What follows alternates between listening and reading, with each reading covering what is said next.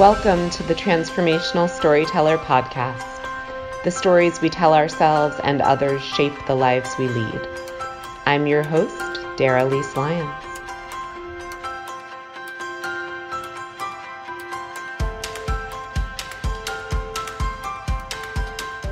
Welcome to another episode of the Transformational Storyteller Podcast. My guest today is such a force of inspiration and transformation. Um, after his expectations for his life and his career were sidelined, he did not give up, but he found his purpose in doing something that he was really, truly meant to do. And so today we get to hear him talk about that and also get to do a deep dive into what happens when your expectations aren't met and when you have to change direction. So I'm really excited to hear his story, and I know you will be too. Thank you for having me on today. My name is Darryl D. Ray Reynolds, um, media personality and former basketball player.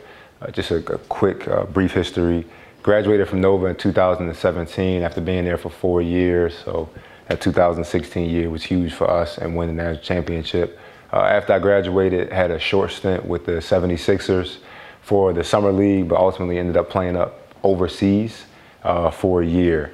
Over there, had a great year. One of the most sought after rookies. Really, um, I don't want to say fell back in love with the game, but I found a new passion for the game when I was out there. Was really excited about the following year, which would be the 18-19 season. And when I got back, took a little bit of time off. I want to say a month after uh, I got back home. I um, I was playing pickup at LaSalle on a break for a layup, got pushed out of the air, and I hit the ground, tore my ACL, LCL, PCL, and I ripped off my hamstring, causing residual nerve damage.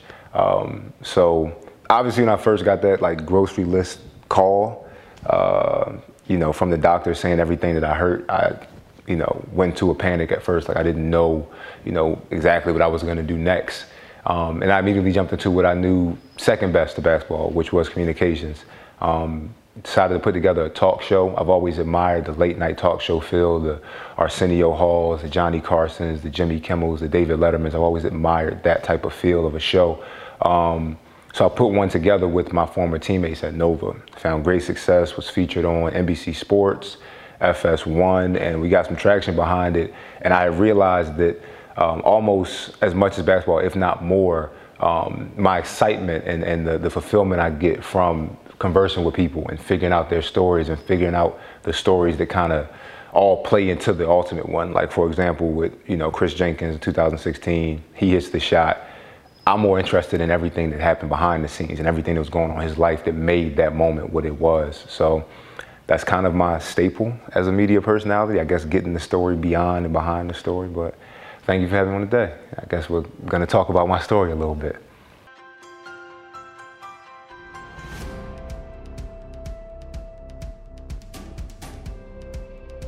After D Ray's injury, um, he had to make a decision, right, as to whether or not to stay down or dig deep and get back up. And one of our show sponsors today, Just Strong, their um, logo is the squat because what they say is that it's not getting down that's the issue, it's what happens after you get down and digging deep and finding that strength to get back up. So if you would like to take advantage of um, 10% off on any Just Strong product, go to www.juststrong.com and enter the coupon code DARALISE10 for 10% off at checkout.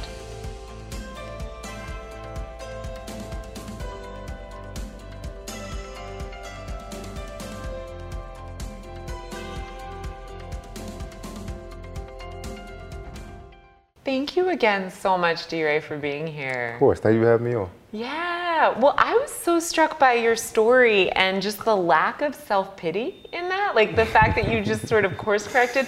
But what was it like to have this dream and this vision for mm-hmm. yourself mm-hmm. and then go through this injury? Like, what was that like for you? Um, I mean, quite honestly, it. I, I don't want to make it sound like it wasn't difficult because it wasn't but it was always something I wanted to do. I just thought it would be at uh, at 35, not 25. Yeah. I, have always been very in tune with like, all right, what happens if you know basketball isn't the thing? Because I didn't start playing until I was about 15. Okay. So because I started playing so young, it wasn't like a dream that I grew up with and it was like through and through. Um, so that was the only thing I think that, that was kind of the saving grace. But it was it was difficult. It was difficult because it was just the doctors when he called me on the phone, he told me like everything that had happened. There was several other things too, but those like the main things. He straight up said at the end like, "You might not play again." Yeah. You know, he's, he's, like, he's like, almost certain you're not going to play again. Yeah. I don't know who did his sensitivity training, but he told me right then. Yeah. So I was just like, okay, all right. And like I said, it was a it was a dark day or two, and then it's it's like, okay, now what? Yeah. You know. But looking back on it now, I mean, mm-hmm. like on the one hand, I feel like okay, that doctor was super brutal to just yeah. say you're not going to play again. Yeah. But I also wonder, for me, sometimes hope can be devastating. Yes. Having that false, false hope. hope. Yes. Yeah. Yes. Yes. So I was I was happy that he was a straight shooter. It was just I wasn't ready to hear it right then. But like you said, it, I, we got it out the way. You know what I mean? So it's, it's after about a day or two, it was just like, all right, now what? You know, what happens if this isn't a thing? And I had had the the idea for the talk show um, beforehand, so it was it wasn't that hard of a pivot. It was just I don't want to play ball again. Yeah. You know, and then I, in the, the sense of false hope, um, the nerve damage. No one realized how serious it was. So you know, when I first got hurt and I have like drop foot and I can't I can't pick my foot up. I'm just like, oh, in surgery they'll fix it. I, I never tore anything. I never had surgery. I'm like, oh, in surgery I'll be good afterwards. And then after surgery, he tells me all that he had to do. Uh, the the surgeon and he just was like, just take it month by month. He was like, do not look for it to go day by day or week by week. This is a month by month thing. Wow. You know. Yeah, and that's so hard to not be in control of your own body, yeah. especially if you're used to being a high level yes. competitive athlete. Yes. So what what was that like for you? Uh, to be quite honest, that um, I, I, think I, I, I cried twice about it. Yeah. I cried twice about it. I cried when the doctor first told me, but for me, um, I have big brother syndrome. I'm always the one that's like, I got to take initiative and I got to yeah. do it first, and yeah. I just a little bossy uh, when I was younger.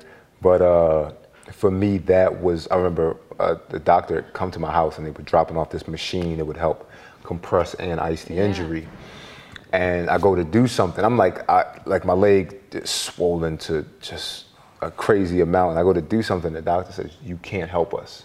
You can't do anything. Just let us do this." Yeah, waterworks. Like you know, I'm talking like.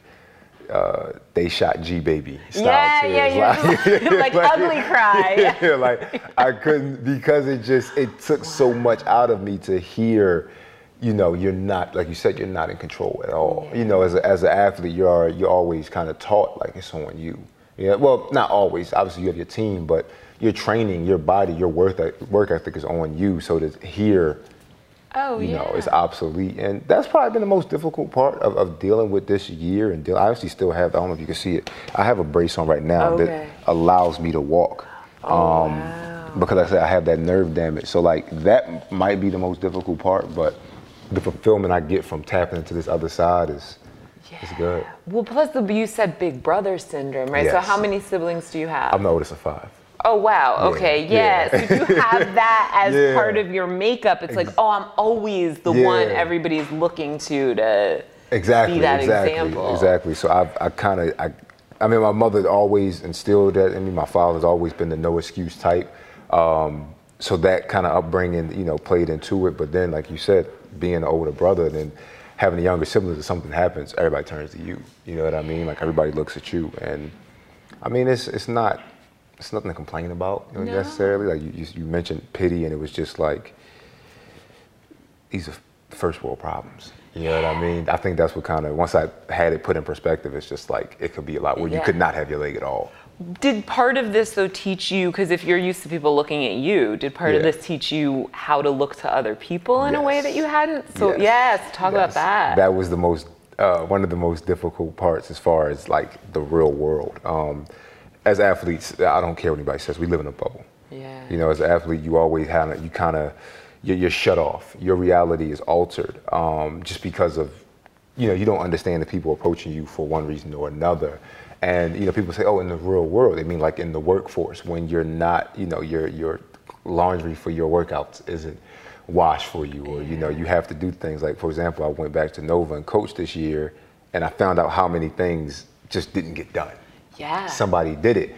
But with that, being in that job, starting a new career, uh, starting a new life, I realized how much help I needed. And shout out to you guys for helping. I, I don't want to, you know, I don't want to shout out who here, but my new Philly. Let me just let me say my new Philly. my new Philly uh, and- uh, was a huge help. But to, you know, for me, I, I never had to, to be as proactive as I had to be this year, and you know, approaching people for help and asking for help. But it- it's it's been nice, and it's nice to know that it's not something that's, you know, that that if you approach people the right way and you go about things the right way and you're living right, that people are more than willing to help because you're that type of oh, person. Oh, Yeah, you know. absolutely. And people have genuine heart. I think people want to give and they Yes. want to be there. And Yes. sometimes, yeah, sometimes it's like our own false pride that gets in the way of being able to take Yes. that in. I had a lot of that. I had a lot of that. yeah, yeah, yeah, yeah, absolutely. Well, in your experience of mm-hmm. athletics, I want to hear. So, I played D2 um, college volleyball, and um, but nobody nobody was washing my laundry. So, like, so t- tell me more about what it is to be a D1 athlete and an athlete at that at that level. Um, I actually, leaving high school, I only had, at the start of my senior season, I only had D2 offers. Okay. Um, and I wanted more, I wanted more. I always felt like, you know, I, I want to go play at a high level school. I want to play at a high level school. My school was ASU. It was ASU or Temple for me. Okay. Uh, Temple did not offer until later in my prep school year, which is a postgraduate year after I graduated. Um, but yeah, I, I was chasing. I was chasing that, and when I got there, I understood that this level of clout and this level of you know attention that comes with being a high D level, high one, uh, sorry, high D one uh, level athlete was it was a lot. You know, it, was- it was a lot. It was a lot. Don't get me wrong. I never, I won't trade it for the world. Uh, the, the memories that I made at Nova were great, but you know, it was a lot. It was a full time job. It was a Oh, full time yeah. job, but it was a lot to be had from it, and there was there was so many things, so many networking opportunities. I remember um, one day we were in New York for an event, and Coach Wright brings in these CEOs. I don't want to say the companies, but these CEOs from these big time companies, and he splits the team into two rooms and makes us like, um, you know, talk to them and, and, and network with them and, and, and learn about them and be able to talk about ourselves without talking too much about ourselves. I'm doing that a lot right now, but um, this is the format for that. So bring it on. Yeah. thank you, thank you. Yeah. But he, he let us do that, you know, and because of those things, like I said, I'm happy that I understood that this isn't normal. You know what I mean? Um, like I said, the laundry, you know, we have managers. It's like, I swear it's more managers than players and coaches and staff combined. You know, when it comes to, to D1 sports, we're like, we had managers, you were missing something, it was there for you. Uh, when we showed up, we had our books and our stuff ready for us. We didn't have to go to the bookstore and go and, you know, um, stand in a line and get our books like regular students would have to. So, like I said, it was, and Coach Wright did a great job of it. His, his thing is, is humility. You know, we always wear uh, wristbands that say humble and hungry. He constantly speaks on it and like constantly checking yourself and understanding that this ain't real life.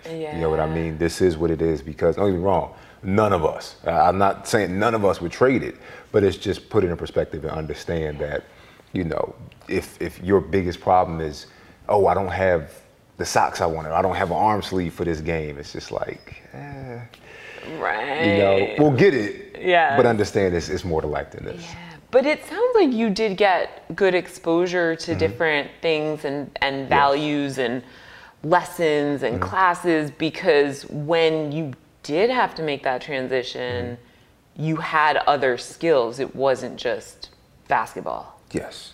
right? So how, how was that, how that Um, come, come about? My mother and my father. Uh, my mother, both of them, just crazy work ethic.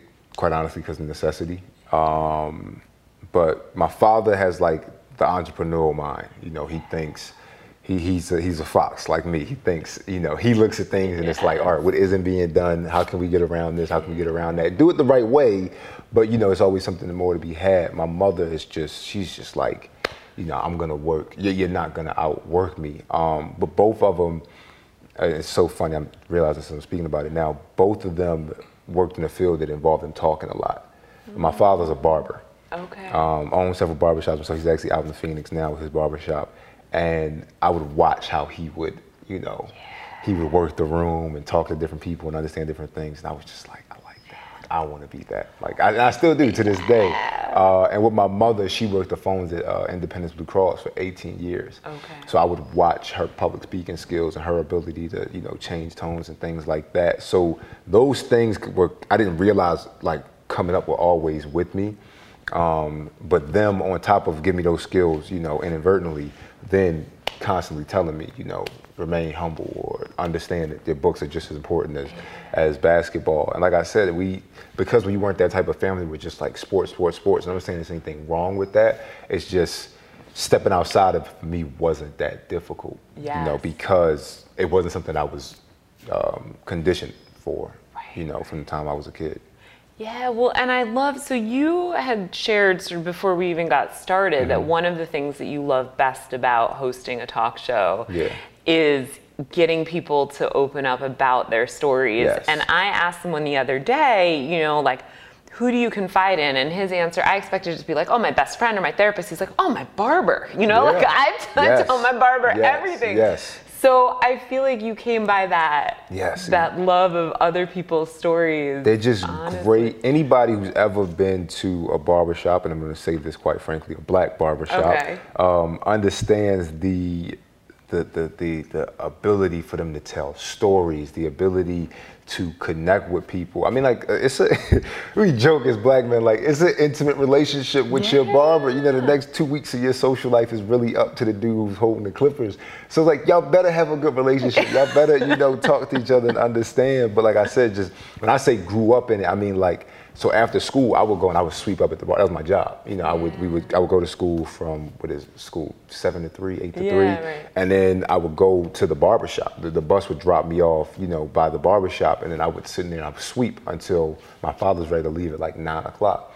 So being a kid, heard some conversations I shouldn't have, quite honestly, but being a kid in that environment and seeing, like I said, like the way guys set up stories, the way they, you know, kind of segue into things. It was like it's kind of like watching. It's, it's a constant reel of stand-up comedy. Yeah, You know what yeah. I mean? So like I said, like seeing that firsthand, I was like, I want to do that. But I always admired um, the relationship that, that someone could have with their barber. That you know, you first went in there and it turned into a, uh, yeah, you know, it's just I just need to cut blah blah blah, and then years down the line, that could be somebody at your wedding. That could be some people's best friends. Like my father, some of his best friends, his clients. you Oh, know what I mean? So that ability to to to channel that and get that that he would, um, you know, be able to produce in the barbershop for me is probably the most fulfilling part of it. And to relate to people from different walks of Yes. life with different stories, different Yes. socioeconomic statuses. Like, I mean, I'm sure that that's a skill that has come in handy for Yeah, you. yeah, yeah. Because they, uh, they they're some of the most versatile people. I mean, hopefully, you know, I'm, I'm good barber socially. Um, obviously, there's there's differences, but like I said, like my father in particular, and his group of friends, their ability to just I would watch the different characters. You know, the haircut is 30 minutes, so I would watch how he would pivot from talking about the Robb Report and you know something that was just in Esquire magazine Yeah. with one client, and then you know he's talking about the Biggie and Tupac debate with another client, and he's talking about you know raising children with the next, and this is all in a matter of an hour and a half. So I would watch those pivots, and you know I was sitting, there, I didn't realize that coming up, I'm sitting there taking mental notes. Like I might have had a notepad, but it played into so much of who I am as a person, and you know that was what he would get from it but the the joy and the the you know the jubilation you would see people leave with to me i was like that's priceless you know that's almost better than the haircut they just got Oh, totally. So is that is that joy? Is that what you look to cultivate as you're doing your yes work? I, I always say i mean like these these chairs are good but i'm uh i study people's body language a whole lot and i love when i'm doing an interview and i'm noticing for example one of my best friends um, jalen brunson uh, real real thorough dude. Um, you know we were together. We did an interview. It was me him his mother. So i'm sitting here. Jalen's sitting here. His mother's sitting here. And i watched from the beginning of the interview jalen's sitting up and he's, he's tense and he's you know he's and i think i don't i don't give people the questions before. I kind of just like i'm just like all right we're just gonna go you know, Which I did to you, so sorry about no, that. no no. No. i love it because what happens is it makes people give genuine answers. You don't have time to think and script things out. Yeah. you have to like just go But I watched this Jalen in the beginning of the interview. He's sitting up, he's tense, and you know I'm watching how tight he's holding the mic, and I can see he's like somewhat uncomfortable. So quiet, I get it.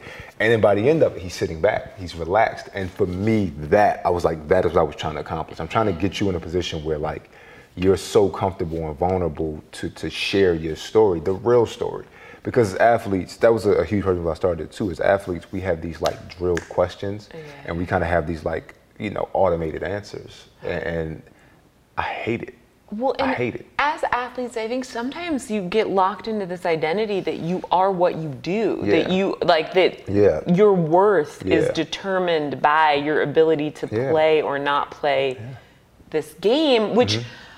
listen, I love athletics. You know, mm-hmm. I come from a very athletic oriented family, but what happens if you do get an injury? Exactly. What happens if you're 30 suddenly yeah. and then can't play your sport, yeah. right? Like who are you outside? Who are you? Yeah. And that's I think that's one of the the, the, the I'm not gonna say the biggest tricks because it's, it's, something that's understood if you look hard enough. But you know, athletics, like we spoke about, most people, if you're lucky, like Vince Carter's what 41, 42 at this point. He's he's a freak. You know what I mean? But most people, that that that mid to uh, early to mid 30s, you're done. Yeah.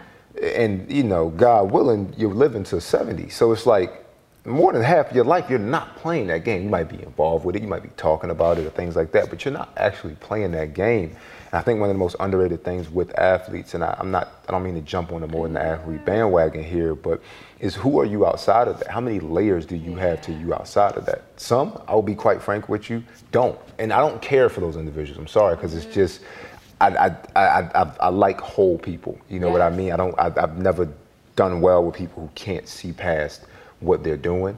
Um, but some of my best friends, some of my closest friends, is who were athletes or who are athletes, um, professionally and non-professionally, have layers to them and are just deep people. Like I give an example: um, Omari Spellman. He played. He played for the Hawks. Got drafted to the Hawks. He plays on the Golden State Warriors now.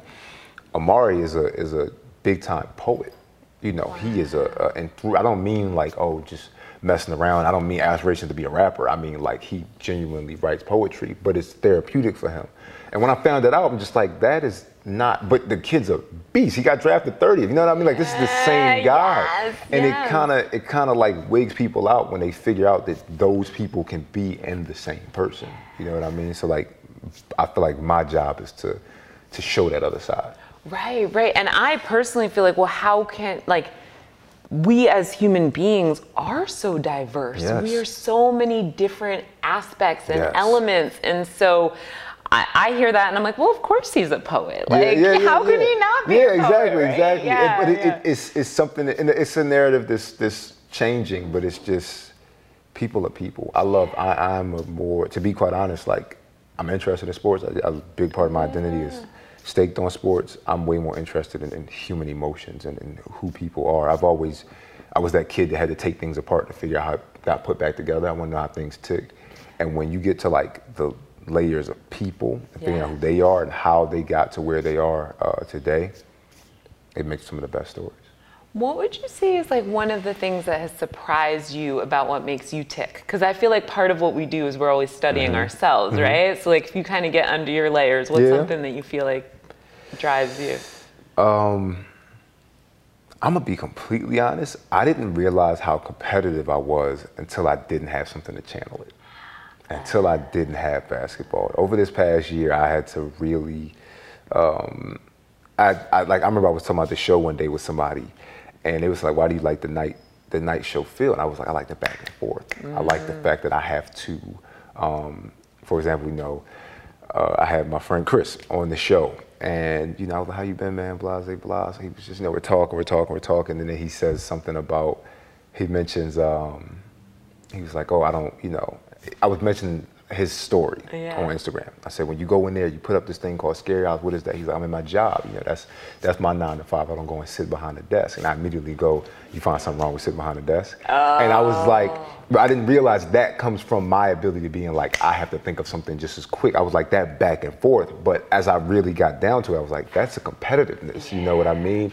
And when I didn't have basketball to channel that, I was like, ah I get it, you know. And now I see why coaches as crazy as they are, yeah. because when you don't have something you can directly apply that to, it's um it's difficult. So that's probably been like the for me this year. See, I'm competitive too, mm-hmm. like super competitive. Mm-hmm. One of the things that I've realized is that when I'm competitive with myself, yes. I seem to be able to direct my powers for good instead yes. of evil. But yes. when I get competitive with other people, oh, yeah, it's game exactly, over. Exactly. Yeah. game over and game on. So it's just, you know what I mean? I had to, I had to learn how to, like you said, channel that the right way. I think that's so interesting that um, in dealing with emotions and things like that. I'm so glad you spoke on that. Is it's not so much about not feeling it; it's how you use it. You right, I mean? right. Well, because our emotions are, they, they, really are meant to take us or to direct us to take some sort of action in yeah. our lives, right? Yeah. And I think, I mean, maybe not every single emotion. If I wake up feeling sad, I don't need yeah. to give up my job or, you know, like change my whole life. But if there's a pattern, I mean, I remember when I was working in finance, I was miserable. Mm-hmm every single day. That wasn't the career for me, and yeah. I needed to use that the to information of my emotions to mm-hmm.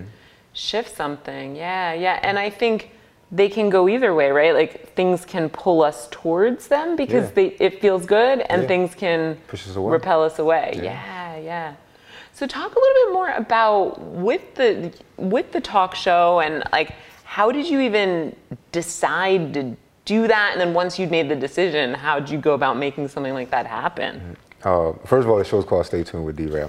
Yeah, and so yeah, Stay so Tuned with D Ray, and we're gonna put that in the show notes as well. no, yes, thank yes. you, thank you. Um, but I had it, the, the, title comes from the idea that there's a constant, ongoing story. Um, there's a con- like there is. Uh, it's just it's always evolving. It's always changing. It's always something being added to the pot. And um, like I said, it was just I got back I've realized that certain people weren't interviewing um, our players. Yeah. And I wondered why. It was like it would be a no-brainer for this person or that person to interview them. And I realized that it wasn't their job to interview them. I was like, all right, well, I can do it. Yeah. But I would. The reason I wanted them to do it, I was like, they wouldn't know to ask questions and no one else would.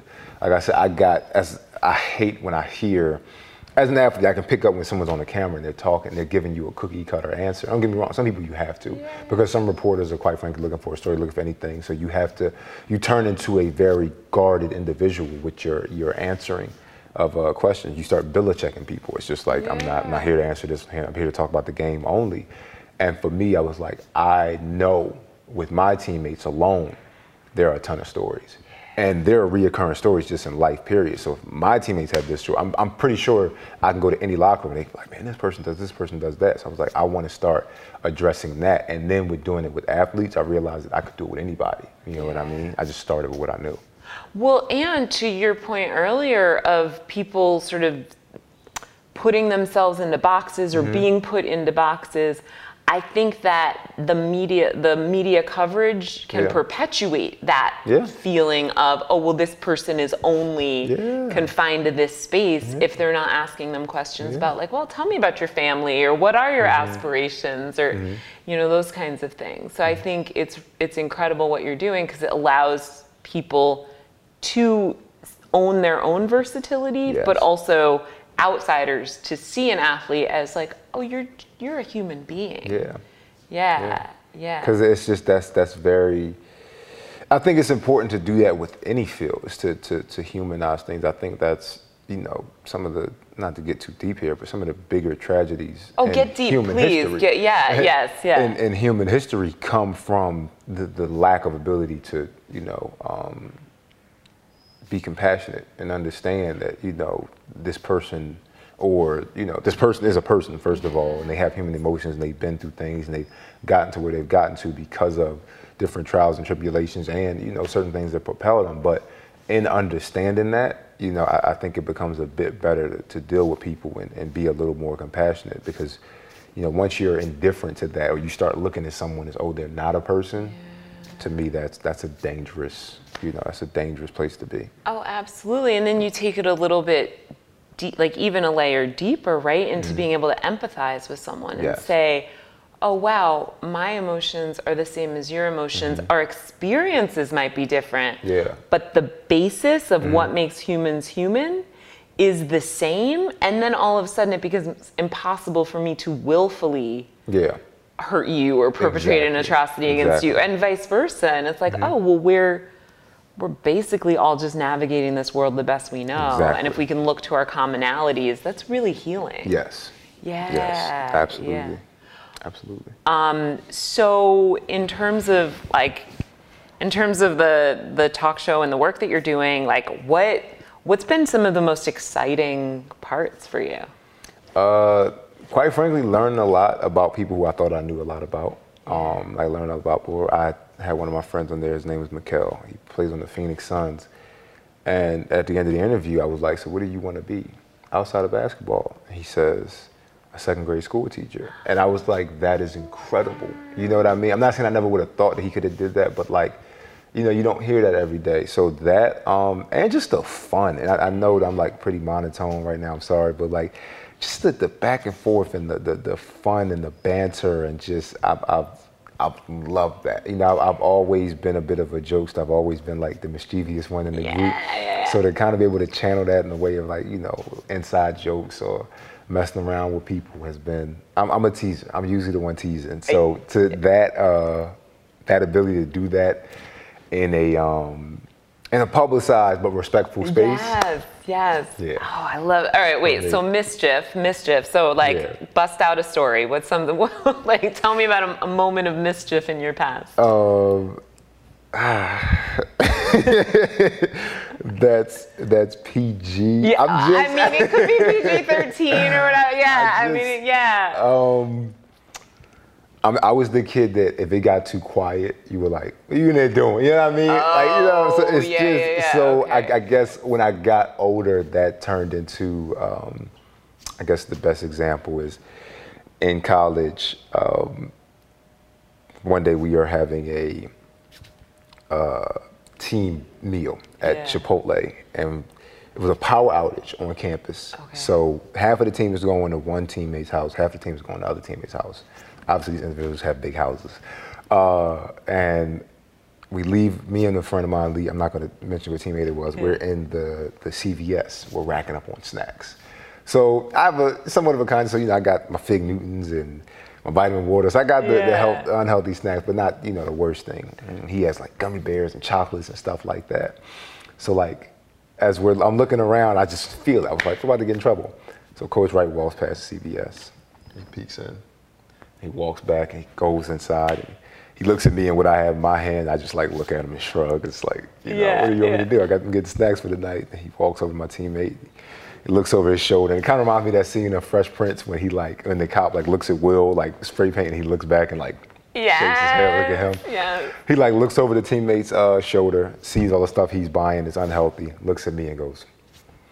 But it was like I was always the one who I might not have been the worst one, but I was in those situations constantly, and um, maybe for some of the funnier stories, Yes. maybe for some of the rougher times at the same time. but I, it's, it's a part of me, so I can't I can't give that yeah, up.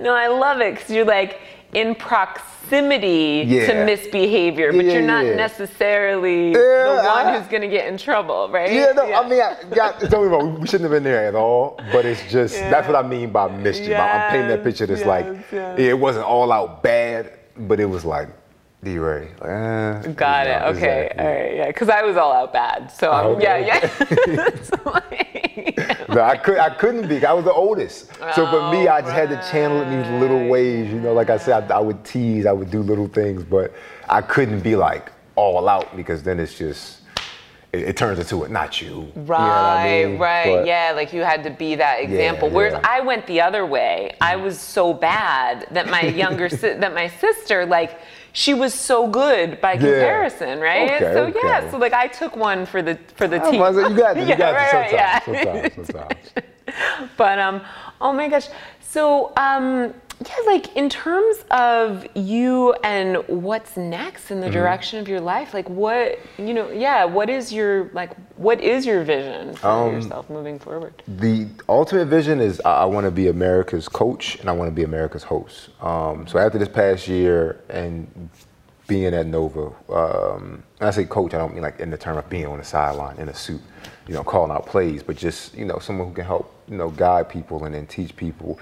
One of the most fulfilling things of this past year when I went back to Villanova and I was director of player development, uh, mentoring those young men and talking to them and teaching them as young men as much as I was teaching them, you know, as players. So I wasn't just talking about, oh, you know, when you close out, you know, keep your hands close to your side, or you know, when you shot fake, do this. I was talking to them about that stuff as much as, you know, or as a man, stick by your word. You know what I mean? Take care of your business. Make sure you're professional when you're when you're presenting yourself to people. Um, and I was like, if that's why people get into coaching and they're so crazy, I can see why because that is truly the most fulfilling thing. So I wrap up there, and I'm going back to my alma mater in high school, which was Lower Merion, well, my last high school. Um, and I, I got to be honest, it fulfills something for me. It kind of it, it, it fills a, a, void that I have. So that's like where the coaching comes in. I want to you know do public speaking, be yeah. able to talk to people, and you know I'm not um, I'm not Wallo. You know Wallo two six seven. He he he's a bit more with his message, I'm a bit more monotone, but just still getting the same message across, which is, you know, pick yourself up from your bootstraps understand that everything is, is going to be okay if you work for it. Yeah. So that's where the coaching side. But the host is just, I've always enjoyed um, bringing people together and making sure people have a good time, you know, that barbershop feel. And hopefully as I grow, you know, that my ability to do that and the people I do that with grows. But that was why I like the talk show, you know, bringing somebody on and, yes, obviously it, appeases my ego a little bit to have a stage and a platform, but it's genuinely about that person's story and about hyping up that person and making sure they're highlighted. And to me, that's what a good host is, and, and that's what I want to be, just on a, yeah. a very large. I'm gonna be, so on a very large scale. Absolutely, and you're already doing that. Thank you. Yeah, Thank you. Thank and you. I and I think you're so onto something because really. You know, a lot of people want to shine themselves, but mm-hmm. I find that the more I make someone else shine, yes. the more I alive and vibrant yes. I feel. And I I do some acting, but I also do comedy mm-hmm. improv. And I I think I prefer comedy improv partially because there's no homework, right? Yeah. So like that that's good. You don't have to memorize lines. But also because the whole point of comedy improv is to if you just set someone else up for the joke, yeah. you make them look funny, yes. you make them look good. It's reactory. Yeah, mm-hmm. then you're looking good too. Yeah. And it just it like everybody feels alive and everybody comes to life. And I think the more you can and with coaching too, it's all about that as well, right? How do you identify someone's deficiencies mm-hmm. and assets and then sort of help them yes. to mitigate the deficiencies yes. but also help them to really highlight and increase and yeah. yeah like rise to the level of their potential exactly exactly like it's just to me if that's why you're doing it you're doing it for the right reason and that's where the good side of the big brother syndrome comes in because you know i know from obviously like i said i'm the oldest you know there were certain things that i went through that my siblings didn't have to and I was fine with that. You know what yeah. I mean? Some people look at that and it's like, oh, like I, I am sorry. You know, some people like, I didn't get this, I didn't get that. It's like, all right, well, at the end of the day, your parents weren't as good. They're not going to be as good with you as they are with the ones that follow you. You know what I mean? Um, and to me, that teaching just has to, that's what pushes things forward. Understanding that and applying that to, to everything you do. That, okay, I might have to go through certain things because it was newer to me because yes. I was you know because I was older that was the first one but if I can then give you the knowledge where you don't have to go through those hardships yeah. I'm all for it and also know? if you didn't go through those hardships you might not be as resilient you exactly. might not have exactly. the level of self-trust yeah, yeah, or whatever that you've built mm-hmm. so like there are good and bad oh yeah oh yeah most definitely there's some things you have to have from experience but the hope um, is that you can you you can save your you know someone you're teaching to, someone I don't want to always say younger. You know, it might be somebody older than you, just yeah. in a, a, a, earlier stage in a certain you know uh, part of their life than you are. Um, kind of saving them certain things, or maybe not saving them, but at least saying, you know, if, if, you're on a road, you're giving them tips to, all right, when you get here, this might happen. When yes. you get here, that might happen. This is how I dealt with it. This is probably the best way to deal with it. Um, but like I said, that that selflessness and that teaching, constantly giving that forward, if everybody does that, you know what I mean? I, I think things become a little easier. It's when the it's when somebody is, oh, I knew it, or I went through this, that, and the third, and either A, they turn into a person that's gonna be like, because I went through it, you have to go through yes. it to me, which is, excuse my language, the shittiest type of person. Yeah.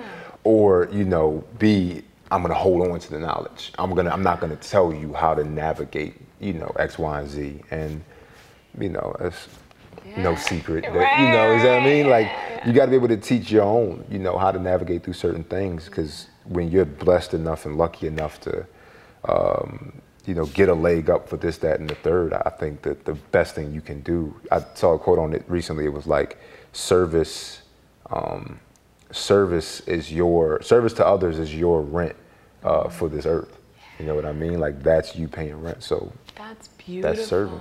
And that's actually like such a good segue, right? So this is the Transformational Storyteller podcast. So it's all about how we use stories to transform, which I know is all what what yeah. you're about. And if someone like if if someone were to look at the story of your life, right, or they were to like read the book of D. Ray and D. Ray's life, what's the lesson or the moral that you would want them to walk away with? What's the thing you would want them to to learn from you? Believe. Believe. Uh, believe. Believe that things can be different than what they were. Um, you know, I was born in South Philly on Cemetery Lane. My father got locked up when I was two years old, and you know, it was me and my mother for the longest time. Um, you know, I fast forward to when I started playing basketball at 16 years old and wanted a D1 scholarship, and people were like, "You're crazy. You know, that's not going to happen." Fast forward to I'm starting a talk show, and they're like, "You're 6'10 black guy with you know an arm sleeve, and you're monotone from time to time."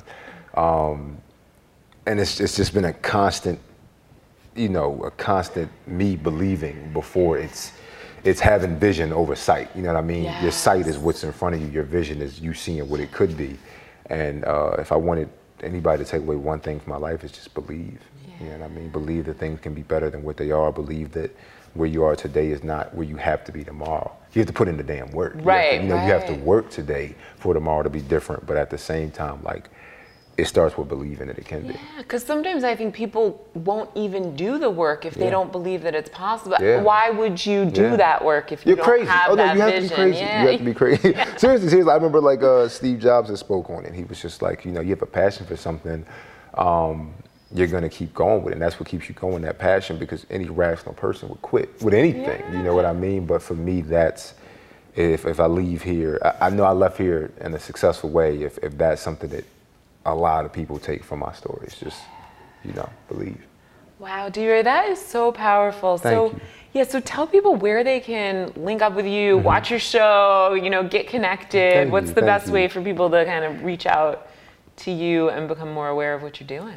Um, www.staytunednetwork.com, which is a website that has all stuff. Stay tuned, the podcast, the shows. Uh, at D-Ray, D.Rey 44 for Okay. Instagram and social media. The show is called Stay Tuned with D-Ray. It's on Apple Podcasts and Spotify and Google Podcasts and Anchor and uh, and then the show is predominantly on YouTube and social media. So Awesome. All right, great. So I'm gonna put that in the in the show notes. People can link up Mm-hmm. With you. you, and just learn you. more about what you're doing and um, yeah, and get Thank involved and, and, and support. And thank you so much for Yeah. talking today. no, thank you for having me on. Like I said, I'm sorry I'm a little, but um. No, you. you're This has phen- been you're phenomenal. I appreciate it. We talked about everything from uh, you know like uh, creating some mischief at CVS to you know deep personal experiences and family and yeah and Uh, thank you. people. So thank you so much. Thank you. Thank Yeah. you.